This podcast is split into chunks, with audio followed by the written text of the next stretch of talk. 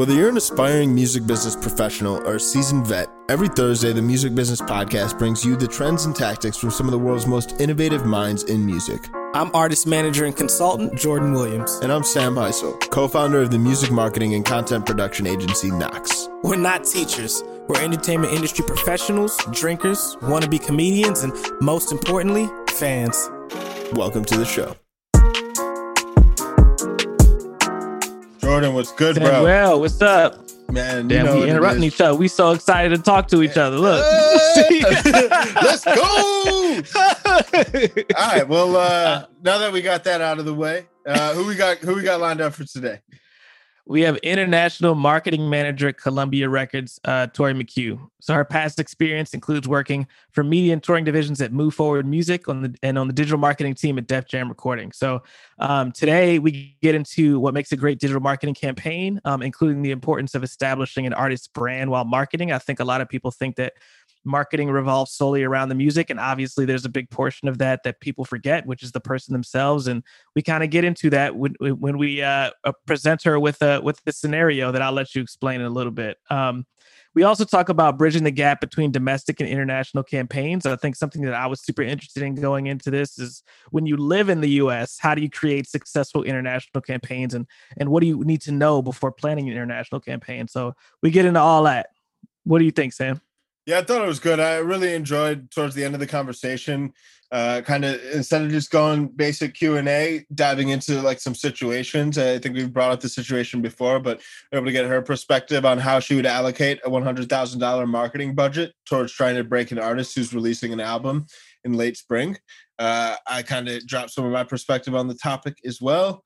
Also really liked her perspective on balancing the different channels across the promotional mix, from radio to PR to digital. So it's great to really hear that. And I think lastly, even outside of the work she's been doing at Columbia, I mean, she had the opportunity to work with and help be part of the marketing campaigns for Jeezy, Danny Lay, 070 Shake, Fabulous. So she's got a lot of really valuable experience, and I think did a good job distilling it into some potent little nuggets of wisdom today. So without any further ado, do want to jump into this week's episode. So let's get it. Hey, Tori, how's it going? It's going good. How about you? I'm good. Thanks for virtually coming out. Sam and I, we do miss seeing people in person, but it's much easier to record these interviews when people can stay at home. So a blessing and a curse. So glad we were able to get you on here. Yeah, I'm happy to be here. It's so much fun. And, you know, it's the perfect time to really sit down and listen to these two. Yeah, absolutely. Absolutely. I'll cut that and make it a part of our next marketing campaign. I guess just for starters, like, you know, what does your day-to-day look like in your role to kind of lay down the foundation for what people can expect from this interview? So right now I work on the international marketing team at Columbia Records, and I'm an international product manager. So if you're familiar with the product manager role, it's quite similar. But the only difference is I work on the international side, and all of my partners are overseas. So that includes Canada, that includes Europe, Asia, Africa, and which is crazy because I didn't realize that one person before I took this job had to kind of like man the whole entire world. Right. But here I am. It's possible. So what are some things you kind of have to learn when you're thrown into that situation, just about different territories? How do you kind of keep yourself up to speed? Because, I mean, honestly, the U.S. in itself is a lot. So the rest of the world as a territory is probably overwhelming sometimes, I would imagine. Yeah, I mean, you know, one of the things that I let you learn pretty fast is to keep up to date with just current events in different places, like, which sounds like so boring. And like, you know, and when do you have time to like read, like, you know, the news in the UK and everything? But, you know, you really can get into some trouble because, you know, even though I'm working like completely US based artists, we're still trying to capture fans in these markets. So right. A perfect example was, you know, I think like maybe a few months ago, there was a big situation in Sweden where pretty much everyone was took the day off because they were protesting something that has to do with women's rights and fertility. And that was something that would be a terrible time to try and push Polo G or something like that. Like, they'd be like, no thanks. So you kind of have to, you know, similar with how in the US, you're not going to try and like, you know, push, you know, drop any music today during the inauguration or something, or maybe it's a good day too. You have to be really like strategic. Or Donald Trump is probably like skyrocketing. I heard the Lil Wayne thing and I was like, maybe there's music dropping today. Yeah, Kodak too. I was looking pulling for this like Kodak Black pardon, but I don't know if, talk about a marketing campaign, right? Lil Wayne gets some marketing in favor for Donald Trump in favor for a pardon. I feel like that whole thing was planned, but anyway. I'm like trying to figure out how Kodak Black entered this equation. Like, did like Trump ask Wayne, like, yo, if you could pardon any rapper? Like, hopefully that's how the conversation went. Hopefully that's exactly how the conversation went. Let's not downplay Kodak's, the fact that this man is a true icon of our generation, bro. Yeah, I'm not gonna. Memes, like they're like Bobby Shmurda sitting there thinking like, what did I like? But yeah, so it's super important just to be cognizant of what the landscape is like. But then on top of that is just really being a good communicator and listening. And a big part about what I do and why it's important to have someone like me at the record label is to kind of explain the different nuances between the artists that I'm working with. Like, you know, for example, I work Polo G. To an American, Chicago rap and drill, that all makes a lot of sense to, you know, the general music fan, but over in other countries, they don't really know they might not know what Chicago is. Like, you know, I think so explaining, you know, let's say if that's not a good, the best kind of segue to get these fans to, you know, be into a certain artist, what can we kind of tap into? So it's kind of like knowing, being a good listener, communicator, and just also being conscious of different trends around the world. Right. How do international campaigns and domestic campaigns, how do those two teams or parts of the company interact with each other? And what does that kind of look like in execution? So I work very, very closely with the US team, like the US product manager is the person that I'm like really hitting up just to kind of understand, okay, what are the goals of the US campaign and which ones can we like, you know, it like in an Anglo or English speaking market, it's going to be more similar, not completely similar, but it's like good. It's like a closer bridge, let's say. But then like, you know, for a different country, like, does this artist even make sense in Latin America? Like, has this type of music really historically been popular there? How, and if it has been, how can we tap into that? So it's just like a lot of different conversations. I talk with the US PR team very closely, streaming, we're working all together. But the thing that's interesting is I do have like different counterparts. Like I have a PR person in each market. I have a salesperson in each market, a digital person in each market. So I'm kind of like the liaison, like the US publicist wouldn't really talk to the UK publicist. They'd all kind of go through me. That's amazing. So when it comes to like, you've identified a series of markets, maybe there's like an artist that's doing well in the States and you want to tap into UK and some of the other surrounding countries. Like what are some of the different kind of areas of focus when you or like growth levers, if you will, that really do try like kind of build up traction in these different international markets? I mean, these days it's very similar to US. Like we'd use a lot of just streaming data, digital trends, like, you know. So I'm saying for like, okay, like you've made the decision, you want to go into UK. What are you actually doing in order to help this artist build traction in the UK? Oh, okay. So let's say if it's like an artist that has a really good, we feel like there's potential for them to be a press darling. Like it would be enlisting, okay, these are our targets, trying to get a really good press run now with the pandemic. It's, in the beginning, it was sort of like, what's this going to look like? Because I've only ever worked at Columbia during the pandemic, which is also a weird, like different type of thing. Yeah. So, you know, we're doing press runs virtually, which allows artists to kind of get a lot done in short periods of time. And then on top of that, we're running digital campaigns. The only difference is we're targeting influencers specific to these markets. We do radio promo runs virtually as well. So it really depends on the market, but the US and the UK, we're doing like radio, like that's kind of the market that's the most similar to the US, I would say. So we're doing like, if a song is like top, you know, on the top 40 pop radio, that's what we're going for, like in the UK. Like it kind of mirrors it in a way. Yeah, no, that makes a lot of sense. One thing you mentioned too is with regards to like influencer strategy and how you kind of localize the strategy for the markets you're really trying to build traction in. I'm curious when it comes to influencer strategy, because I know like it's no secret that there's a lot of songs that are like truly blowing up on TikTok. But it's not for every song. And there's also probably lots more money that gets spent marketing songs, trying to blow them up on TikTok that end up flopping. So I'm curious from your perspective, like what constitutes a good influencer strategy? I'll start there. Like, how do you define and what are kind of the core attributes of a successful influencer strategy?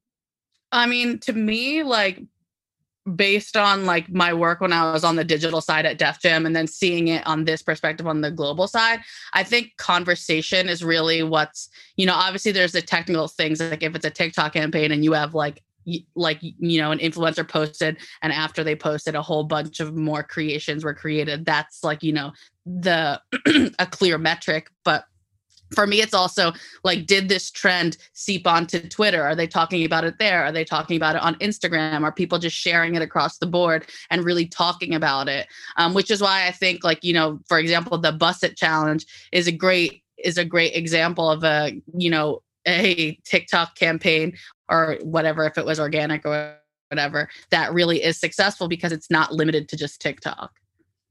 For sure. And then when it comes to what creates that success? Like, what do you feel are the important things to focus on so that way you do get those outcomes you were just speaking to? I think it's finding the right creator or the right trend and really just, and sometimes that could be like a really niche thing that kind of like, because I think nowadays there's no such thing as niche, like niche communities kind of are quite big and then they just catch on and they kind of move into like, you know, sort of like just like an onion, like different layers of people start to like catch onto it and then it becomes bigger. Like, for example, I wouldn't be surprised, like, you know, the Bust It Challenge, like probably started with a very particular and niche type of scene of kind of like that girl who likes to have a lot of fun and is into makeup and is a baddie. Like, you know, they probably weren't thinking that like moms or whoever would or pregnant women or whatever would eventually do it, but they were just focusing, how can we get these baddies to do this challenge? And then now moms and random people are doing it. So yeah, I think it's kind of really just super serving that core like person and then it grows. I hope at some point during that meeting, they literally said, how can we get these baddies to do this challenge? I hope that literally came out of somebody's mouth. I've totally been in like the most cringiest meetings, not where I work now, like in the past, to not just incriminate anyone, but where you're just sort of like, first of all, do you know what a baddie is? Or did you just like read it on Twitter right before this meeting? Yeah, I'm sure. I mean, especially at like larger companies, there's got to be people that are trying to keep up with trends in a way that's like not super organic to how they generally keep up with things. Or like they're just in a completely like, you know, certain departments, like people just have worked there for years. So then they're like, they're still in the meetings and they don't really need to know, like, but sometimes they want to participate in conversation and you're like, just keep it. Right. Cool. I want to also cover some things that you did at Def Jam. So, I guess actually before we do that, you spoke to us about a current campaign that you're working on. If you can bring that up and just kind of talk about generally at a high level, the things that you're doing for that, I think that'd be great. Yeah, I mean, I've been working on 24kGoldn. He's one of the artists that's on my roster. That's how my role is structured. It's split between a bunch of the other product managers on my team. Mm-hmm. So one of the, you know, when I first started working at Columbia, it was right around the time his track City of Angels had just come out. And, you know, that kind of really exposed me to how, you know, incredible and how smart of a just, you know, digital native, for lack of a better word, he 24kGoldn himself is, because, you know, right before I joined, Valentino was kind of a song that had gone, you know, that had gotten a lot of traction based on a TikTok dance. And that was completely organic. And after that whole situation, and mind you that like, he's very, very, you know, there's certain things that happen organically, but then artists can kind of do things and really interact with the creators and the trend to what I believe kind of make it bigger. And he's like the perfect artist to do that. He really leaned into the creator and like, you know, and kind of studied like this art. So by the time I joined, by the time City of Angels came out, he had a pretty good idea of how like songs can move. And he had a really big hand in the campaigns for that song. And he himself, like if you noticed, like he participated in the challenge, he like did the dance, he interacted. And that was kind of around the time Charlie D'Amelio was like, get it. Yeah, she was at her peak where like anything she would do a dance to would just like go crazy. So she ended up doing a dance. It just kind of like went like berserk. And so that kind of exposed me. Okay, this guy is someone who knows the space really well. So, you know, he released another single called Unbelievable. That was more of a down-tempo R&B track with Cash Page, which is funny because I actually like first was introduced to 24kGoldn through Cash Page when I was working here at Def Jam. Like they bumped into each other at Audiomack on an Audiomack artist visit. She was like, oh, this is my friend Golden. Damn. So it's weird how things ended up panning out. And then so he dropped Mood.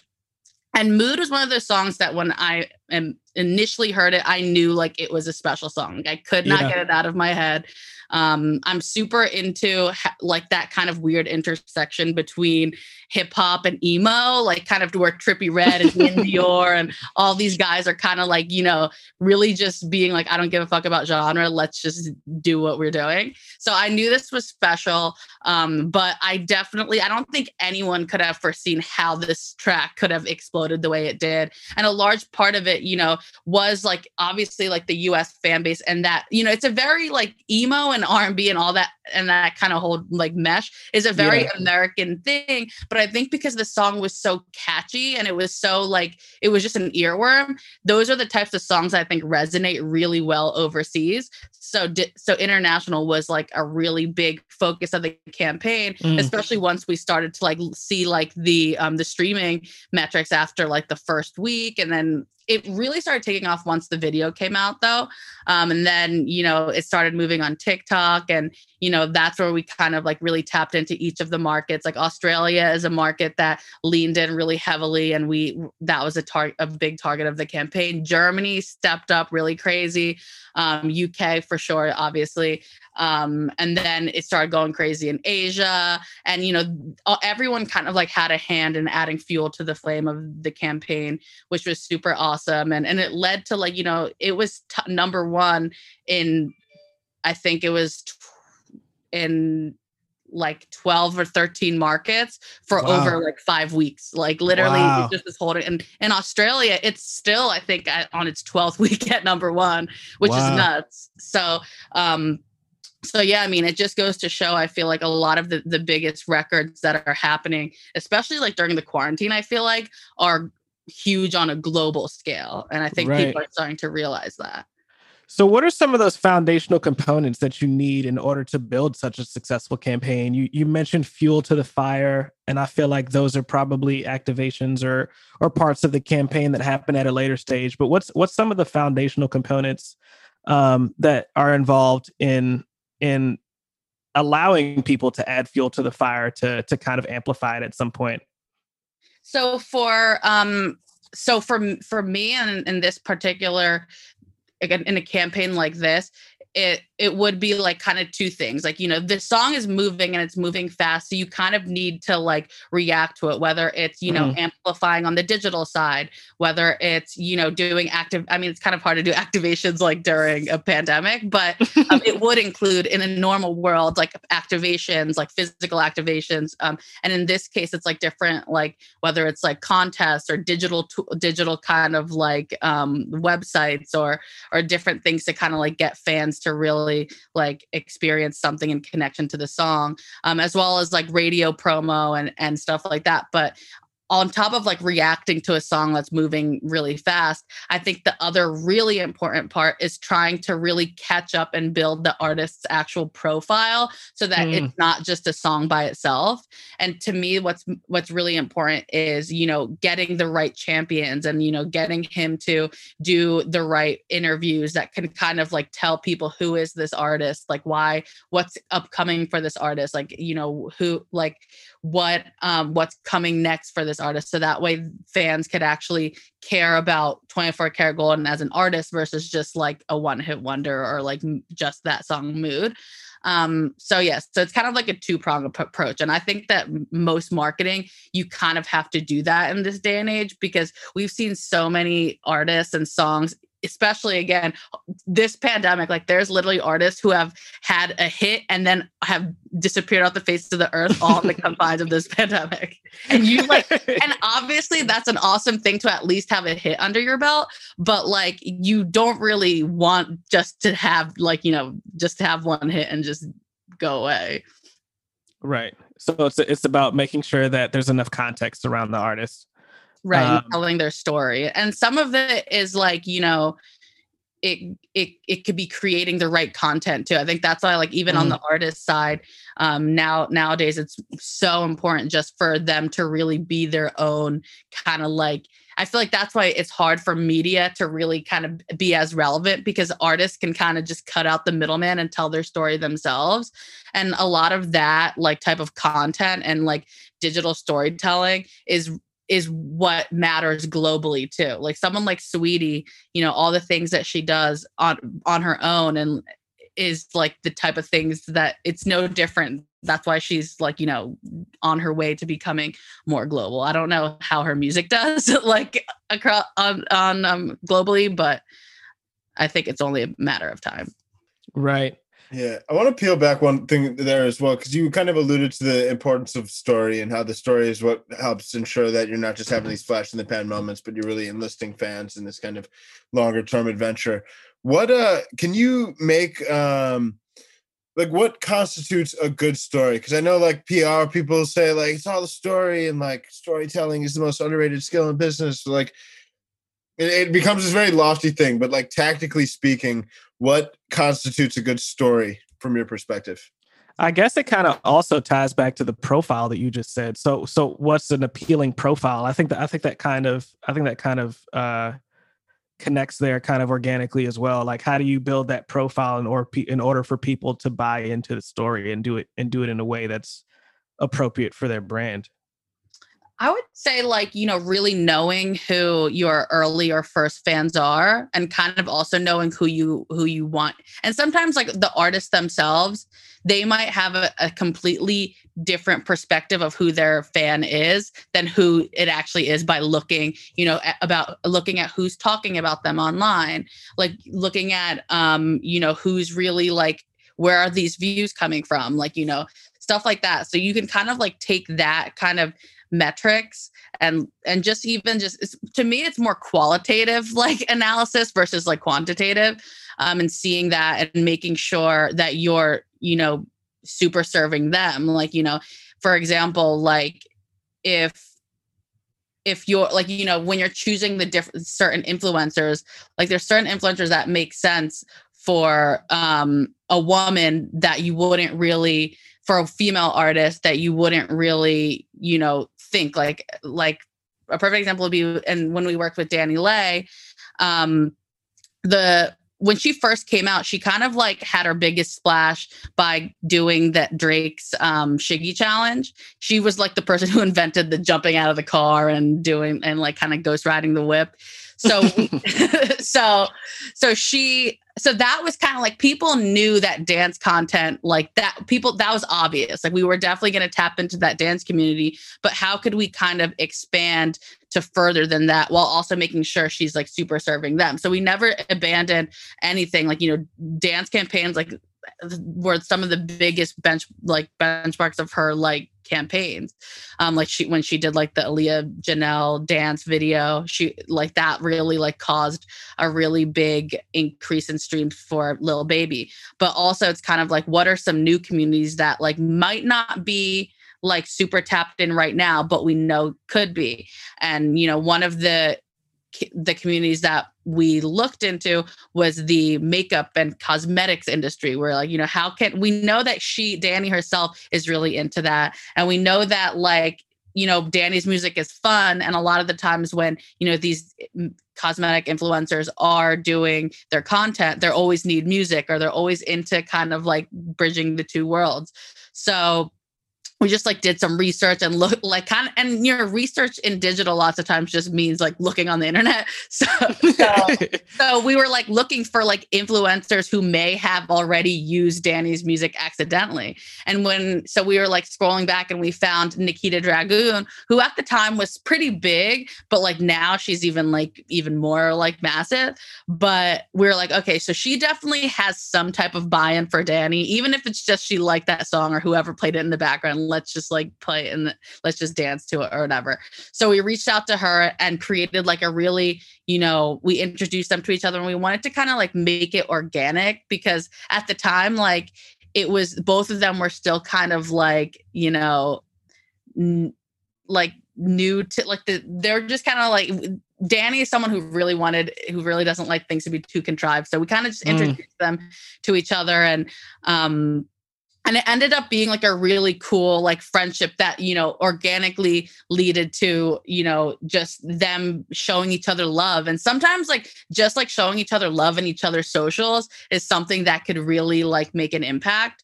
So that's kind of like an example of really tapping into a different like vertical in sort of organic way. Right.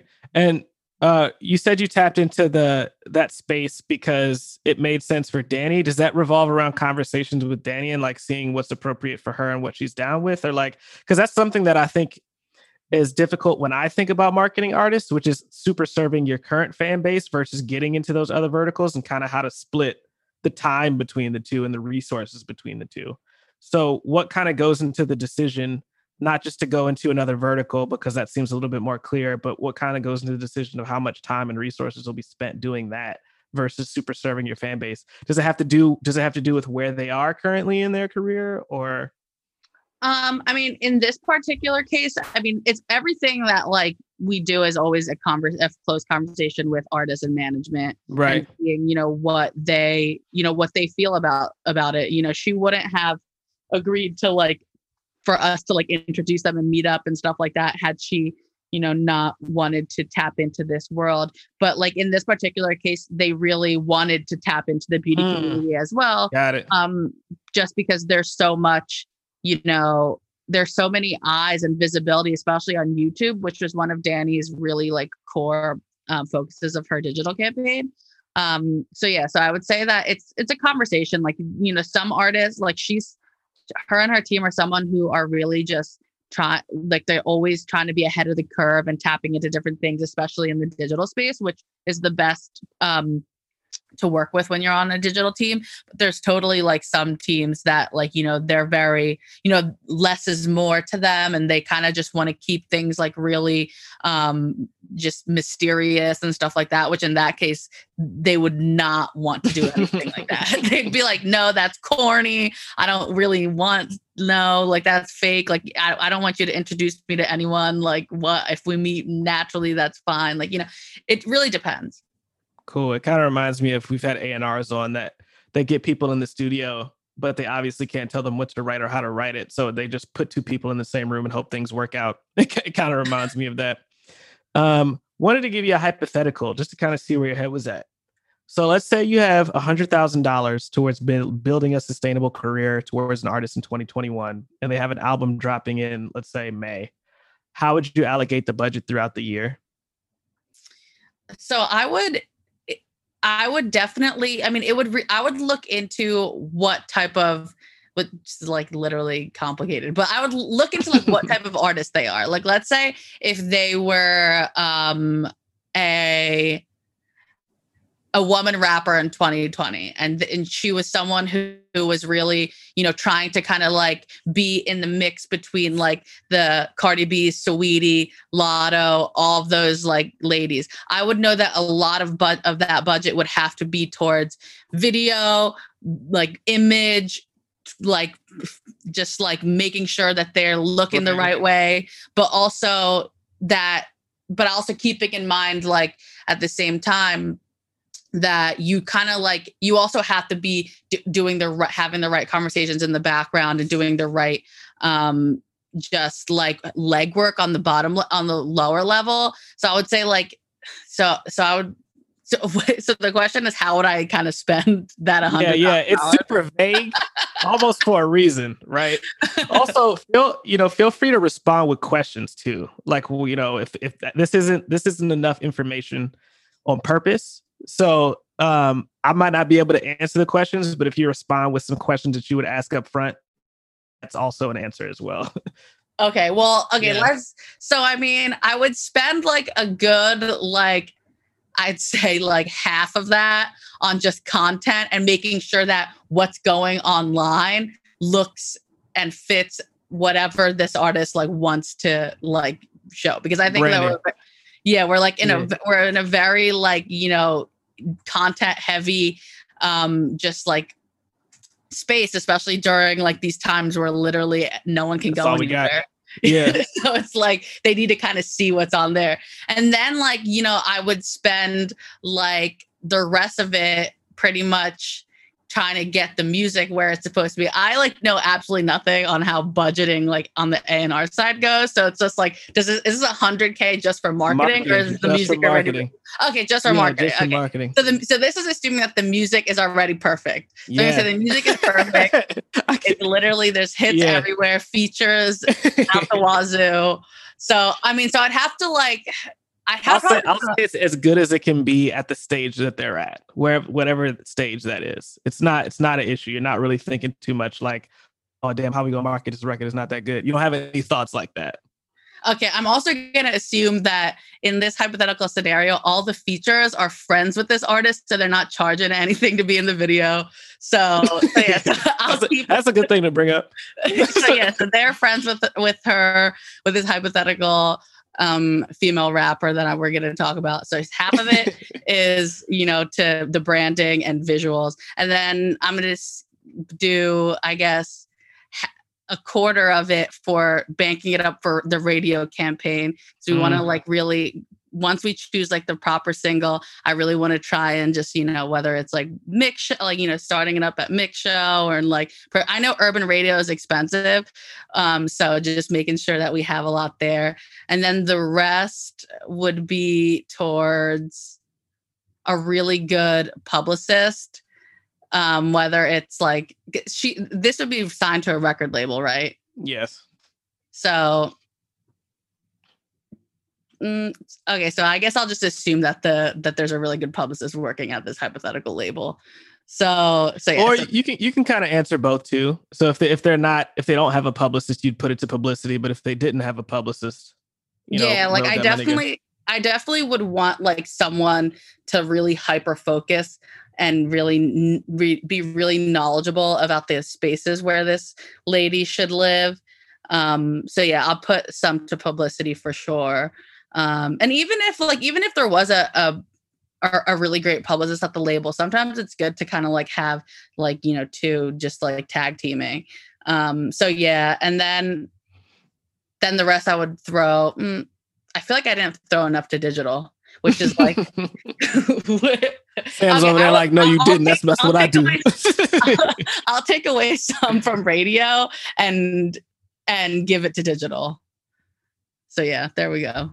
Cool. But digital, awesome. The thing is though, with digital, I don't want to downplay digital because I just think it's super duper important, but I'm hoping that the content will be so great that you won't have to there'll be some organic likeness that will make it easier. Right. Sam, thoughts, man? You have budgets, you have to allocate them as well. Yeah. I feel content is king is a phrase you say a good amount as well. Yeah. I think the branding and that stuff is super important. I think if you're a small artist though, I think if you're a big artist and you have great branding, then it will organically carry itself. But if you're a small artist that doesn't really have like a springboard audience, then per the point you made towards the end, like you definitely do want to have some like digital dollars to help ensure that you can reach the target fans, because otherwise you can't just rely on the fact that an artist that has a couple thousand followers, 10,000, 20,000, is not necessarily going to like go viral.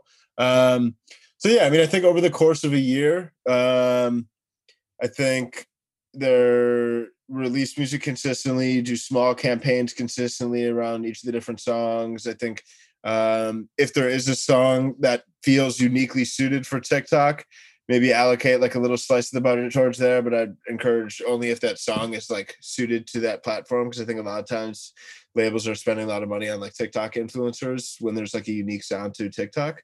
I think the PR is cool for like the storytelling. We can't necessarily rely on the PR solely for reaching new people. I think like even in some of the conversations we've had, it's like PR is interesting for helping really construct the narrative, but might not necessarily exactly, which is great because it going back to your point earlier, Tori, as well, it's like that's having a clear, concise, compelling story is what creates longevity in fandom.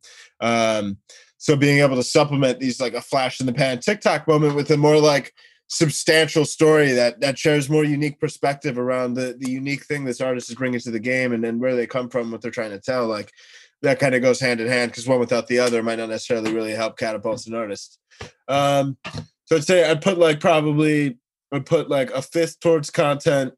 I put probably like 40%, 2/5 towards like advertising, both either like maybe even like 60% towards advertising. Damn. Either native, because that just you're just guaranteeing exposure in front of new people. Like I think the good content thing, and this is like shout outs, influencers, native ads, like I think it's just guaranteeing exposure in front of fans. Like I think like you could pull back on like content quality a little bit and invest some more of that into actual like guaranteed exposure.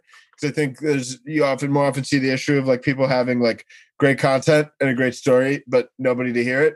And radio is interesting. I think like radio definitely is like this interesting like behemoth and like powerful force. But I feel like I mean, I guess the last part I put towards like playlisting and radio. I think radio is also like a black hole for a lot of people that don't work at labels and don't necessarily know how that works. I know we had someone on in radio about a year and a half ago, and he was like very, very strict about the keys he's going to give to us. We invited him on, like, this man's job is to like run radio promotion at a very credible record label. We're like, yo, is there anything we like can't really talk about? He's like, radio promotion. Like, yeah, it's like, it's literally it's the department that I'm still so fascinated about, because you like you hear about it in like documentaries and different books, like all about the music business, and you're like, oh, okay, I see what you do. But then like when you talk to someone who's in radio, like they just don't say anything. Exactly. I mean, it's the same stuff. Yeah, it's interesting. I mean, it really is. And I think this is one of the things that like labels really do have. Well, when you were speaking as well as just like your strategy about trying to help an artist grow in international markets, you were saying like radio runs, press tours, like local press. It really is just a lot of like relationship development and nurturing relationships with curators at these different outlets and understanding their tastes. So when you are bringing something to them, it's like relevant and not just like, please promote this. And then there's like social games. Like once they start seeing other stations play it, you play it off. It's like, yo, look, and then next thing, ideally, you're just like, people know that this song is picking up big time. And there's like like not putting it on your radio shows, like costing you. Yeah. Like it's interesting because, you know, it is like a lot of just, especially during the pandemic where like, you know, before like these artists would be traveling to these different stations and like kind of having a lot of FaceTime with the different DJs and everything. And, you know, now during the pandemic, it's just a lot of, you know, how can we try and get them as much FaceTime and like, you know, just a relationship through the confines of not being able to travel. So it's been interesting to kind of just like really see how the music industry has has adapted every single department to this digital world. But I think it's sort of impressive, and it's nice to know that we were still able to kind of like carry on with most business, except for touring, which makes me sad. Yeah. Well, touring will be back one day. I mean, it's sort of like there's these digital shows that are going on. Yeah. Cool. So yeah, I think that's all we got for today. Want to thank you for coming on. Sam, we text during the interview to make sure that we're not overlapping on each other, and he just said he was having a good time. So I'll say that on the air. so glad that we were able to get you to stop by virtually. And yeah, hope you stay safe and healthy throughout all the craziness that's going on right now. Yeah, thanks for having me. This was so much fun. Like, I it's funny because like that whole like game with the 100K thing, like I've never really like thought in that, because like, you know, before I worked on the international side, I was completely just digital minded. Like I get like, you know, I was like, if you asked me like last year how much of that budget would go, where it would go, I'd be like 100K to digital. That's it. We'll get academics to post it 1 million times. That'll do it. But now, like, you know, I kind of am able to really, because I'm working with each individual department, and I can kind of see how everyone really works with each other. But I still, you know, have a soft spot for digital. Awesome. Cool. Well, yeah, thanks for coming out, and you know, stay safe out there. You too. Thank you, guys. Peace, Tori. Thank you so much. Have a good one. Bye. Damn, well, that was a great episode, man.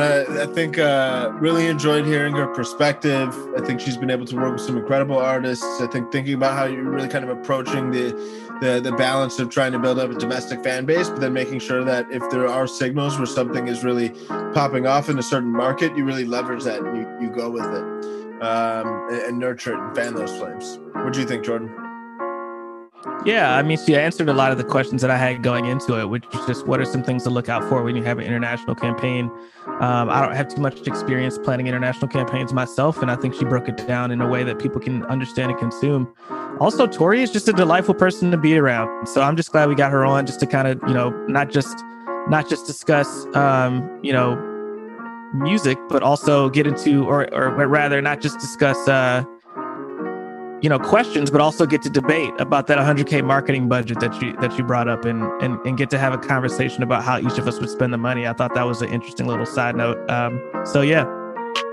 No doubt. Well, thank you all for tuning in. Thank you, Tori. Appreciate each and every one of you. We'll be back next week. Peace.